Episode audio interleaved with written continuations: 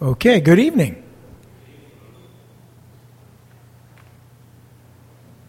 Well, this evening we continue in the book of Esther. You can turn with me to Esther chapter 6, and what an exciting chapter this is. Uh, you've heard, heard me, probably heard me say this before. I really like it when you're watching a movie or reading a book and the bad guys finally get it. And if you're honest, you probably do as well. When the people that are against God and his people and people that are doing evil refuse to repent and then just continue to do evil, you can't help but pray for them to be judged. I mean, we're looking forward to a day where all those that will repent will repent, and then those that won't will be judged. And it's not that we're looking forward to having them judged, but listen, who doesn't want God in control of this dark world? And soon. If you're like me, you, you, you cry out, Even so, Lord Jesus, come quickly. As we get to the book of Esther, chapter 6, we see that this is the chapter where Haman finally gets it. Let's open in prayer. Lord Heavenly Father, we thank you for your word. We pray that as we prepare our hearts to receive from your word, that you'd open our hearts and our minds to receive all that you have for us. Encourage us. If we feel like the world is in disarray and in chaos and it just seems like evil just continues, wickedness continues, and it, it never seems like those who are wicked ever, ever are judged. We can cry out like Asaph, why do the wicked prosper? We can start to think it, they're just, it's, there's never going to be justice. This chapter, these chapters 6 and 7, help us to remember there will be justice. And when justice comes, you will rule and reign on this earth. And until then, things will not be right. But until then, we pray we preach your death until you come. We continue to preach the gospel, looking for that day, Maranatha, when you return to rule and reign. Help us as we study your word this evening to understand and apply your word to our hearts, we pray. In Jesus' precious name, amen. So, in chapter 6, a reminder that back in chapter 2, Mordecai, had discovered a plot to assassinate Xerxes the king. And this took place about five years earlier. He was sitting at the king's gate, no doubt because he was an official within the kingdom. And at that time, back in chapter 2, we read that two of Xerxes' bodyguards, his trusted bodyguards, had become angry with him and they had conspired against him. Mordecai had found out about the plot and informed Esther, who was queen at this point, who had reported it to Xerxes on behalf of Mordecai. So, that should have resulted in Mordecai being rewarded and celebrated, and that should have been a real great moment of his promotion. But nothing happened. And many times when things go well with us, uh, well, we think, okay, well, you know, that's great, but what happens when things don't go well and they should have and they don't? And we think, has God forgotten me? As David said, the psalmist in Psalm 13, How long, O Lord, how long? Will you forget me forever? And I'm sure for those five years, Mordecai was probably thinking, God forgot about that. Here I did the right thing. I wasn't promoted. In fact, Haman was promoted.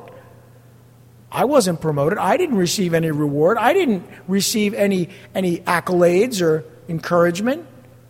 I was forgotten. But you see, God doesn't forget about us. Amen? Sometimes God's blessings are deferred. They're deferred. And this is one of those cases where thank God it was deferred because the deferring of Mordecai's blessing and honor brought about the judgment of God against Haman in a, can I only say it this way, a delicious way. It really is a moment where you think, you know, when God does bring judgment, he really knows how to bring judgment. So, as we look at this, the two officers have been investigated that Mordecai heard conspiring against the king. They were found guilty, they were hanged on the gallows, and the entire account was recorded in the book of the annals of the king in the king's presence.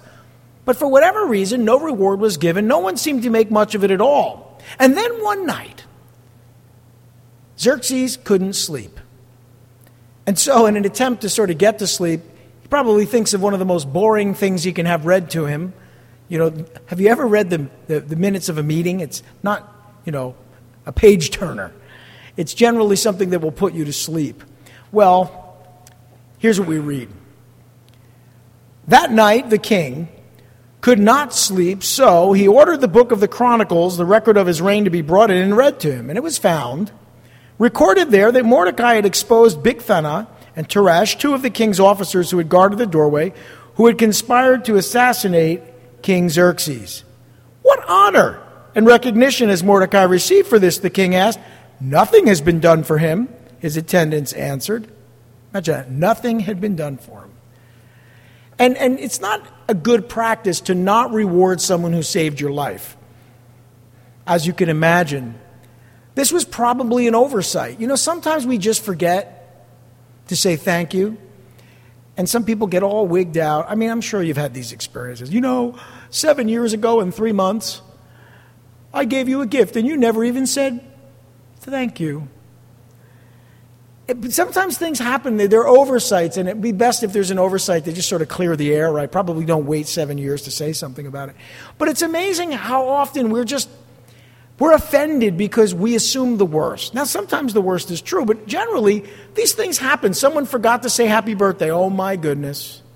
They don't love me anymore. They forgot to say happy birthday, and everyone knows that all these people, not me, but all these people on social media broadcast their birthday. And if you're a Facebook friend, you're going to get an alert. You know, it's Robert's birthday, it's Frank's birthday, and so you have to send a little note. And if you don't, it means, oh my goodness, it's almost as bad as unfriending them. But we understand, I'm not on any of that, so I don't know people's birthday. I mean, I know certain people's birthdays, but here's the thing you so often can be offended by an oversight. And sometimes that's all it really is. It's just someone forgot or it's an oversight. And this was simply an oversight, but God was in control of that oversight, as we'll see. So, Xerxes, unable to sleep, and this is the night before the second banquet he's about to attend, which we'll see. He had attended a, a banquet the day before that Esther had given uh, to invite Haman and the king, King Xerxes, to the banquet. Uh, she said, At that banquet, please come to a second banquet the next day, and then I'll let you know what it is that I'd like to request. So Xerxes orders the book of the Chronicles to be read. But isn't it true that God can use a sleepless night? He can use a sleepless night to reveal the truth to those in power. I pray that every leader in our country and in our world would have a sleepless night tonight. That God would speak to their hearts and show them the truth, and they'd be convicted, especially those that are wicked, and there are so many that are that they'd have a sleepless night, wouldn't get an ounce of sleep. They'd just be up all night thinking about the things that they support and that they do are contra- that are contrary to God's word. Well, that's what happened here. He just couldn't get to sleep. God used that. And the, the discovery of the plot that, that Mordecai discovered to assassinate Xerxes was read to him that night. And as he's sitting there, unable to sleep, he thinks, What? and he discovered that Mordecai had received no honor, no recognition for saving his life. Now, Mordecai had saved Xerxes' life, and this happened shortly before Haman had been elevated. So imagine if you're Mordecai, you save the king's life, and your enemy gets elevated. They get a promotion. And Haman had been given a seat of honor higher than all of the other nobles in the Persian court. Mordecai, if anyone was going to be promoted, Mordecai should have been elevated for his loyalty to Xerxes and he wasn't. And so the principle is this, and I want you to remember this. This is our application. God may choose to delay our rewards and our recognition in this life for his purposes, but our ultimate blessing. So maybe you haven't received that promotion that you earned, that you really deserve. Could God be working in the deferral of that for his ultimate purpose in your life? I know God is good. I know His blessings are good. And I know something that He never fails to remember that which we do for Him and for others. So you have to just sit back and say, you know, the blessings of God will come when God chooses to bless me. And you have to trust God in that. Well, Xerxes was determined now to honor Mordecai for his discovery of the plot to assassinate him, again, five years later. And we read in verses 4 through 11, we'll read the whole section. This is quite interesting. The king said, Who is in the court? Now, Haman had just entered the outer court of the palace to speak to the king about hanging Mordecai on the gallows he had erected for him, and his attendants answered, Oh, Haman is standing in the court. Bring him in, the king ordered. And when Haman entered, the king asked him, What should be done for the man the king delights to honor? Now Haman thought to himself, Who is there that the king would rather honor than me? So he answered the king, For the man the king delights to honor, have them bring a royal robe the king has worn, and a horse that the king has ridden, one with a royal crest placed on its head. And then let the robe and the horse be entrusted to one of the king's most noble princes, and let them robe the man the king delights to honor, and lead him on the horse through the city streets, proclaiming before him, This is what is done for the man the king delights to honor. Go at once, the king commanded Haman. Get the robe and the horse, and do just as you have suggested for Mordecai the Jew, who sits at the king's gate. Do not neglect anything you have recommended. So Haman got the robe and the horse. He robed Mordecai and led him on horseback through the city streets, proclaiming before him, This is what is done for the man the king delights to honor. Couldn't have happened to a nicer guy. He really did, he hasn't even gotten it all yet, but he really did get what he deserved, didn't he? Being the egomaniac he was, he thought, oh, the king wants to honor me. Well, Haman, ironically, Haman had just arrived in the court. He had had a gallows built 75 feet high, we saw last week, just to hang Mordecai. So he needs the permission to do this because he's one of the king's servants, right? So He's going to have all the Jews killed within 11 months, but at this point, he just wants to get rid of that Mordecai. So he comes here to say to the king, Listen, I, I need to hang this guy on the gallows. Will you sign off on it? And as he's there, sort of in the waiting room in the outer court, waiting to come in to be summoned, right? what happens? His worst nightmare. And I don't feel bad. I don't feel one little bit bad for this guy. He had it coming. You see, Haman had arrived to speak about this looking to honor Mordecai, Xerxes starts to engage Haman in a conversation. Of course, Haman was hoping to ask to have him hanged, and now he's going to find out he's actually the man that the king wants to honor. Xerxes ordered Haman to enter, asked him what they should do for this man. Haman, thinking it's him, comes up with all of these very amazing honors.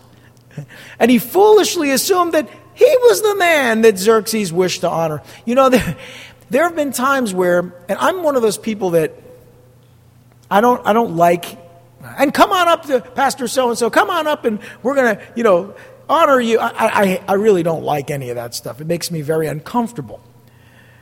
But, you know, there are times where, you, you know, I'm at a wedding and maybe I'm the pastor that officiated the wedding, and all of a sudden someone gets up, the MC, and he says, Okay, we're going to ask the pastor to come up and pray. And I'm like, Oh, no, it's going to be me. It's going to be me. And then when it isn't me, I'm happy.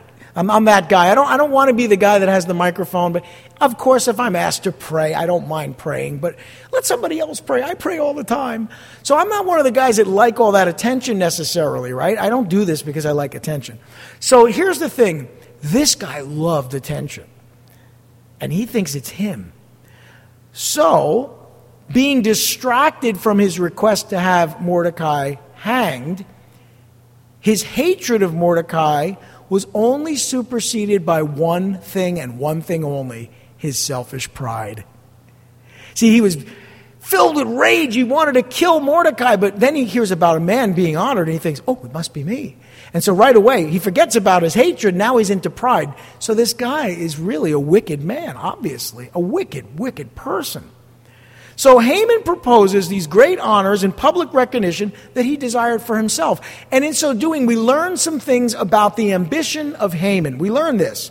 We learn his heart's true selfish desire for royalty. Now, why is that? Do you remember what I told you if you were here about Haman? He was an Agagite, which means he was an Amalekite descended from a king named Agag. So he is a prince of the people of the Amalekites. But Amalek doesn't have a country anymore, and they're not in charge, and so he's not given a crown or a position, even though he's of royal blood and probably should be the head of a people.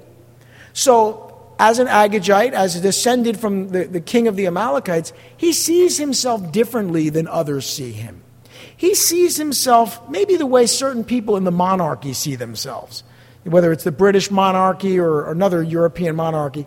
They see themselves as just anointed by God just to be a little bit better than the rest of us. I'm not a big fan of that, by the way, uh, for obvious reasons. But having said that, understand this guy thought he would probably make a better king than Xerxes. That becomes clear because when given the opportunity to receive honor, I guess sort of pretending he didn't know it was for him, and it wasn't, but he, he thought perhaps it was, he wanted to wear a royal robe that the king had worn. Envious much? He wanted to ride a horse with a royal crest that the king had ridden. So, what does that tell you? Every time he saw the king, Xerxes, on his horse or in his robe, he was envious.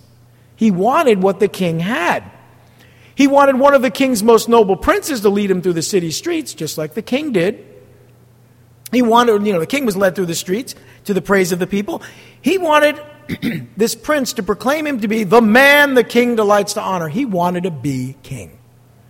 And if you can't see that, if you can't read that between the lines, you're, you're not looking close enough. This man thought he would be a better king than Xerxes. Now, there are people like that that are very, very nice to us. They always want to bless us and be good, but really they want to be us.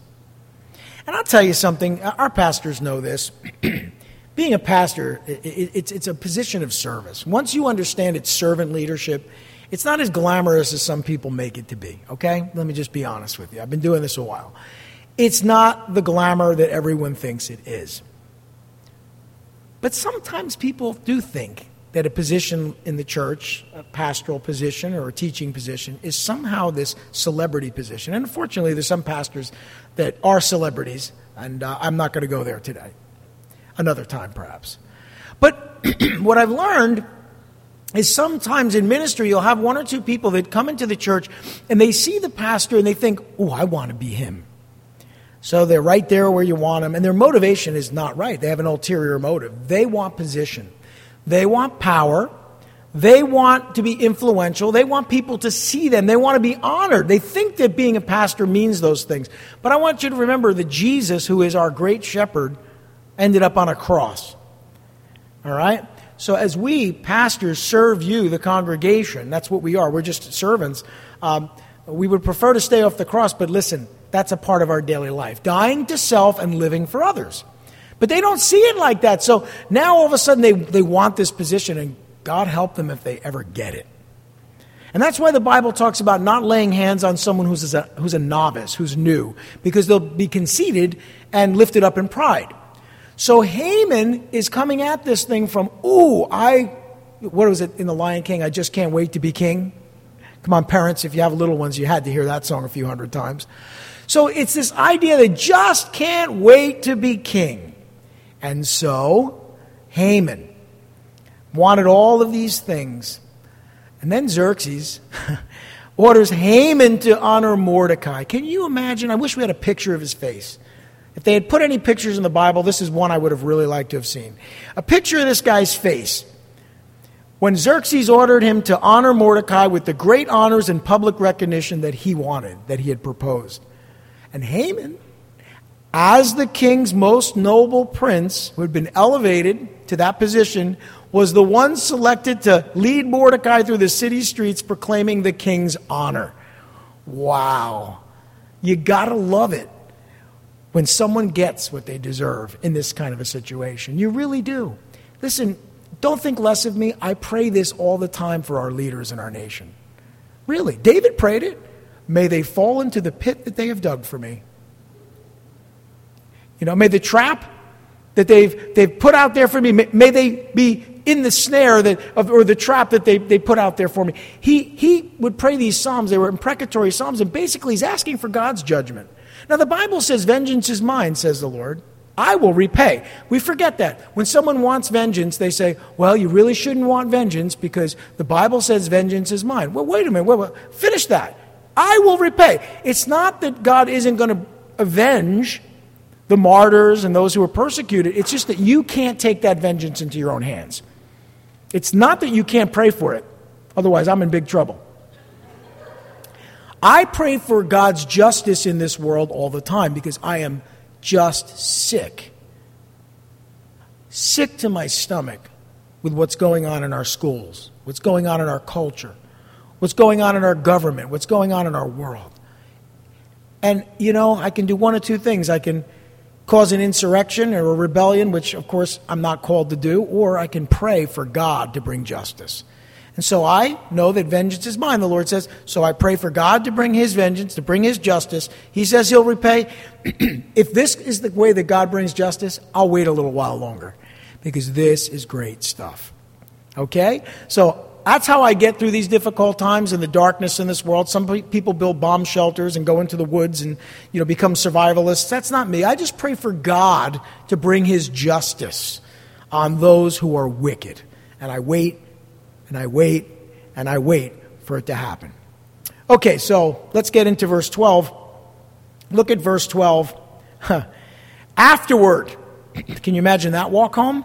Mordecai returned to the king's gate, but Haman rushed home with his head covered in grief and told Zeresh's wife and all his friends everything that had happened to him. His advisers and his wife Zeresh said to him, Since Mordecai, before whom your downfall has started, is of Jewish origin, you cannot stand against him. You will surely come to ruin. That's a little encouragement. Imagine walking through the door, you're looking for a little comfort, and your wife and your best advisors tell you, You're done. It's over for you. Your downfall has begun. But you know, these are the same people that in the previous study he came home and bragged to. And there's something, when you're a braggart, when you're somebody that boasts all the time about how good you are, and then you get it, those people that you brag to, even if they don't show it on their face, they're really happy about it. Let's be honest. Somebody like that, you're like, it's about time. And I know I'm not exemplifying the character of Christ when I say these things, but if we're going to be honest, this, this account is all about God's justice on wicked people who tried to destroy God's people. We can relate to that, can we not? We have people in our world today who are wicked who are trying to destroy God's people, us. So as I look at this, that encourages me. I'm encouraged to know that God is in control. That, that's what I'm learning here as I study this. Mordecai returned to his position at the king's gate after having been publicly honored by Haman. But Haman rushed home with his head covered in grief because he had been publicly humiliated by his own proposal. By the words of his mouth, he was judged. And the scripture talks about this the idea that by our own words we'll be judged, you know? Because out of the abundance of the heart, the mouth speaks, right? So he speaks, and his very words come back to haunt him. He has to live through them. Now, Haman's advisors and his wife warned him, You're going to come to ruin. They knew that the edict to destroy the Jews throughout Persia would soon be his downfall. That's a, few months away, but when it happens, they know it's over. But he still had till the 13th of Adar to try to cover up his plan to kill Mordecai and his people. Now he's got to scramble. He's got to figure something out. Because if it comes out that he wants to kill Mordecai and the Jews, now he's in trouble. But he's still got months. He's still got, what did I say, 11 months? He's still got some time to figure it out. Unfortunately for him, he had not yet requested to hang Mordecai on these gallows that were 75 foot high. Now, here's the thing about gallows 70 foot, 75 foot high. If you were to build anything that high, everyone in the city would know, right? You're not going to miss it. So people were already talking. Well, what are those gallows by Mordecai's house? They're 75 feet. That's about twice the distance to the peak of this, this roof. So imagine that, okay? About twice, maybe a little less. Everyone's asking, and of course, oh, that, those, those gallows are for who? For Mordecai, because Haman wants to kill him. So the rumors are out there. People are talking about it already. The king doesn't know. But think about it. His, the stage is being set for justice and judgment. So, but he hadn't asked the king, so he's not exposed yet. He had been delighted with the suggestion of his advisors and his wife to have these gallows built but everyone in Susa knew that he had built these imposing gallows for one person and one person only, for Mordecai.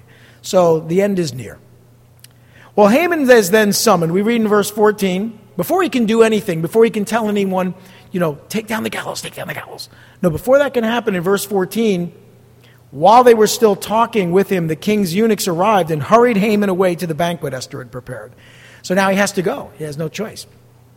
So Summoned to the banquet before he could do anything, Haman had no idea at this point, think about this, that Esther was a Jew. She had hidden that, right? So he had no idea.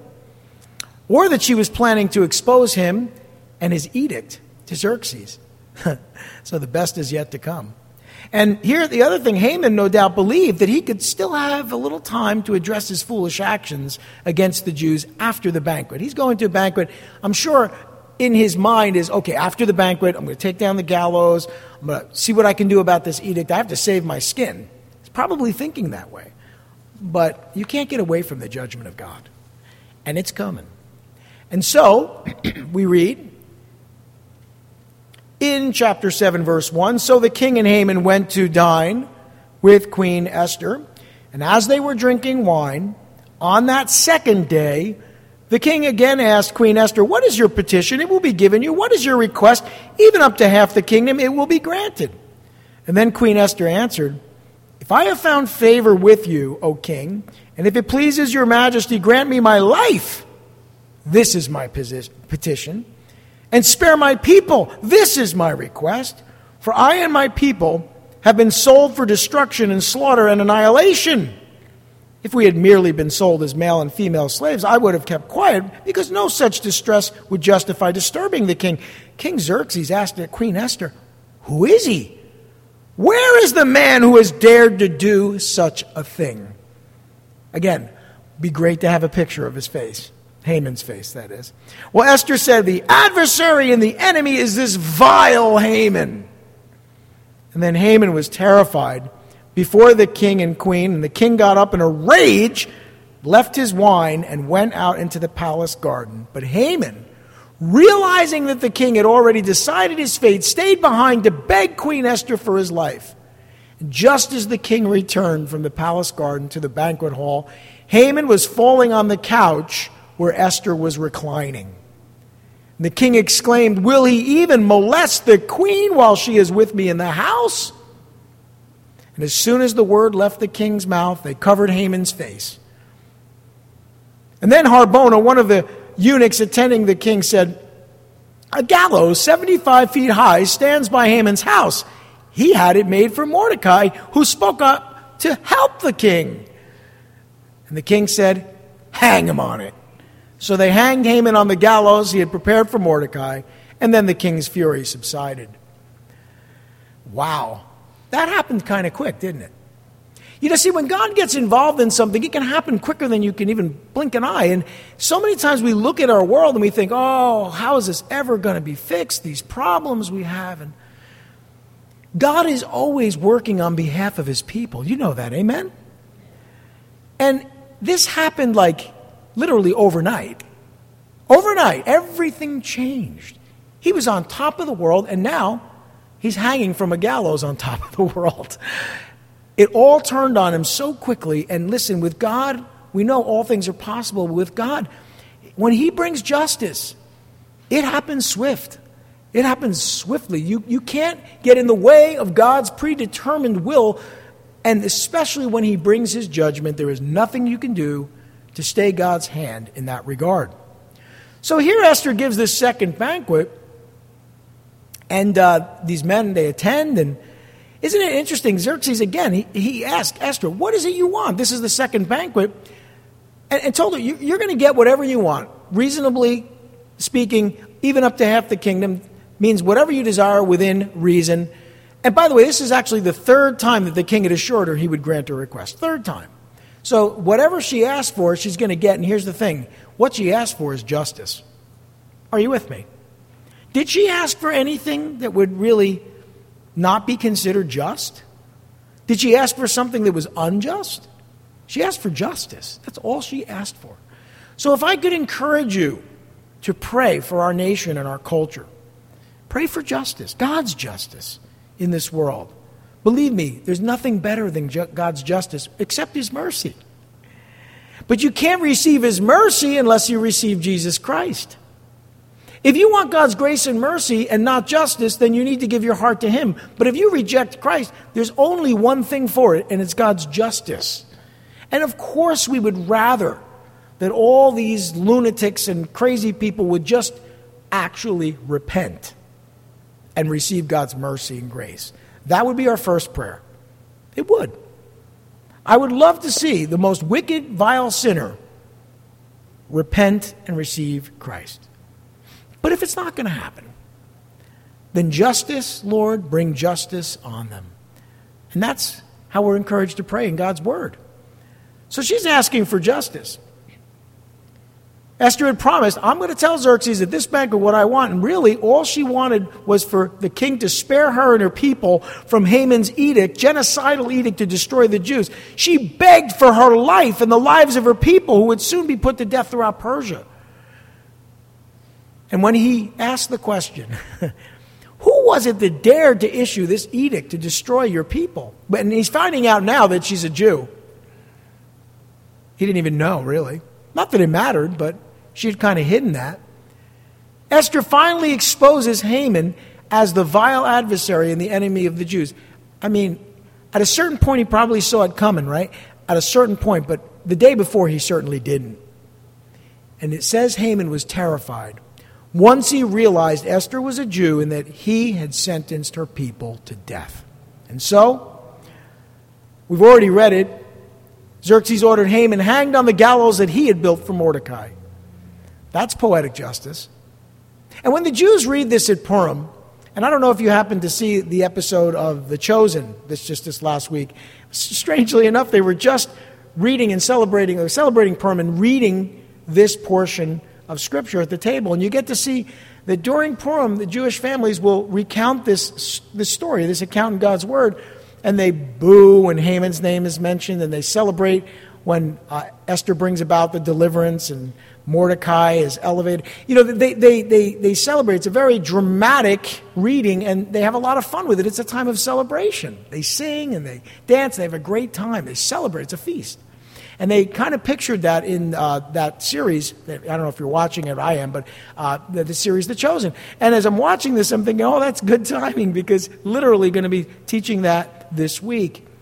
But here's the thing Xerxes was enraged when he discovered that Haman had planned to destroy his queen and her people, the Jews.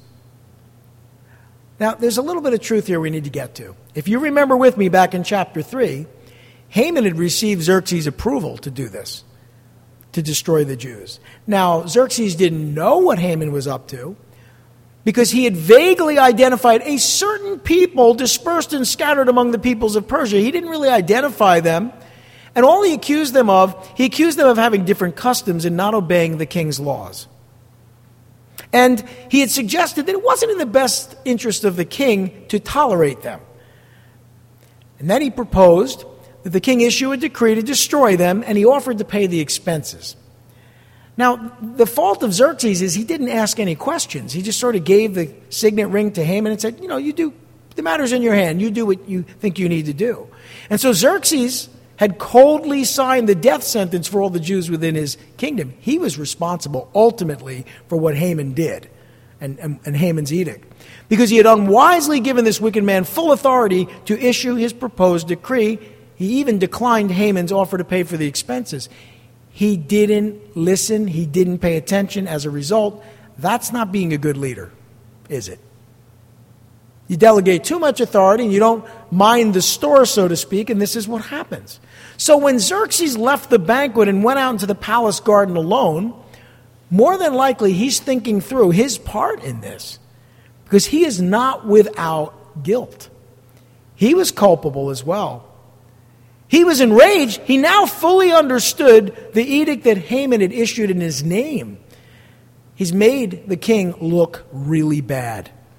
This king couldn't afford to look bad. He had had a lot of problems politically, spending money on foreign wars, trying to beat Greece. The opinion of the people and the polls that you know they take in our in our government. Hey, listen, that's a very important indication. When the people really despise a leader, it's an indication that you know things aren't going so well but he must have certainly realized he was responsible for this edict being issued. So he goes out there to think it through. Okay. He's probably thinking, what am I going to do about this? Because the, the laws of the Medes and the Persians couldn't be repealed. Our laws can be repealed, theirs couldn't. So now he's in a pickle. He's in a real bind. He's in a fix. And so he returns to the banquet hall to find Haman begging Esther for his life in a very compromising way. Haman realized that Xerxes had already decided to have him put to death. It says that there in uh, verse 7. He knew, he knew. Haman realized that the king had already decided his fate. There's no way that he's not going to be put to death for what he, what he did and how he put Xerxes in a very compromising position with this edict. His selfish desires got in the way of his better judgment, and he's made the king look really, really bad. So it's, gonna, it's not going to end well. He knows that. So he's thinking, oh, if I beg for my life, maybe they'll be merciful. Interesting, interesting. He's now bowing to a Jew. And isn't it interesting? Because he had overreacted to a Jew that refused to bow to him, Mordecai. That's justice. He was hoping that Esther would show him mercy and ask Xerxes to spare his life, but it's not going to happen because Xerxes found Haman inappropriately falling on the couch where Esther was reclining. That does, that's not a good look. He accused Haman of trying to molest Esther while he was out in the palace garden. And so he sentenced Haman to death and he, he was removed from the palace. It's over for him. But then, of course, there's this guy Harbona there, right? He goes, Oh, by the way, now the information about the gallows gets out. Haman was hanged on those 75 foot high gallows that he had prepared for Mordecai because Harbona had told him exactly what Haman had planned to do.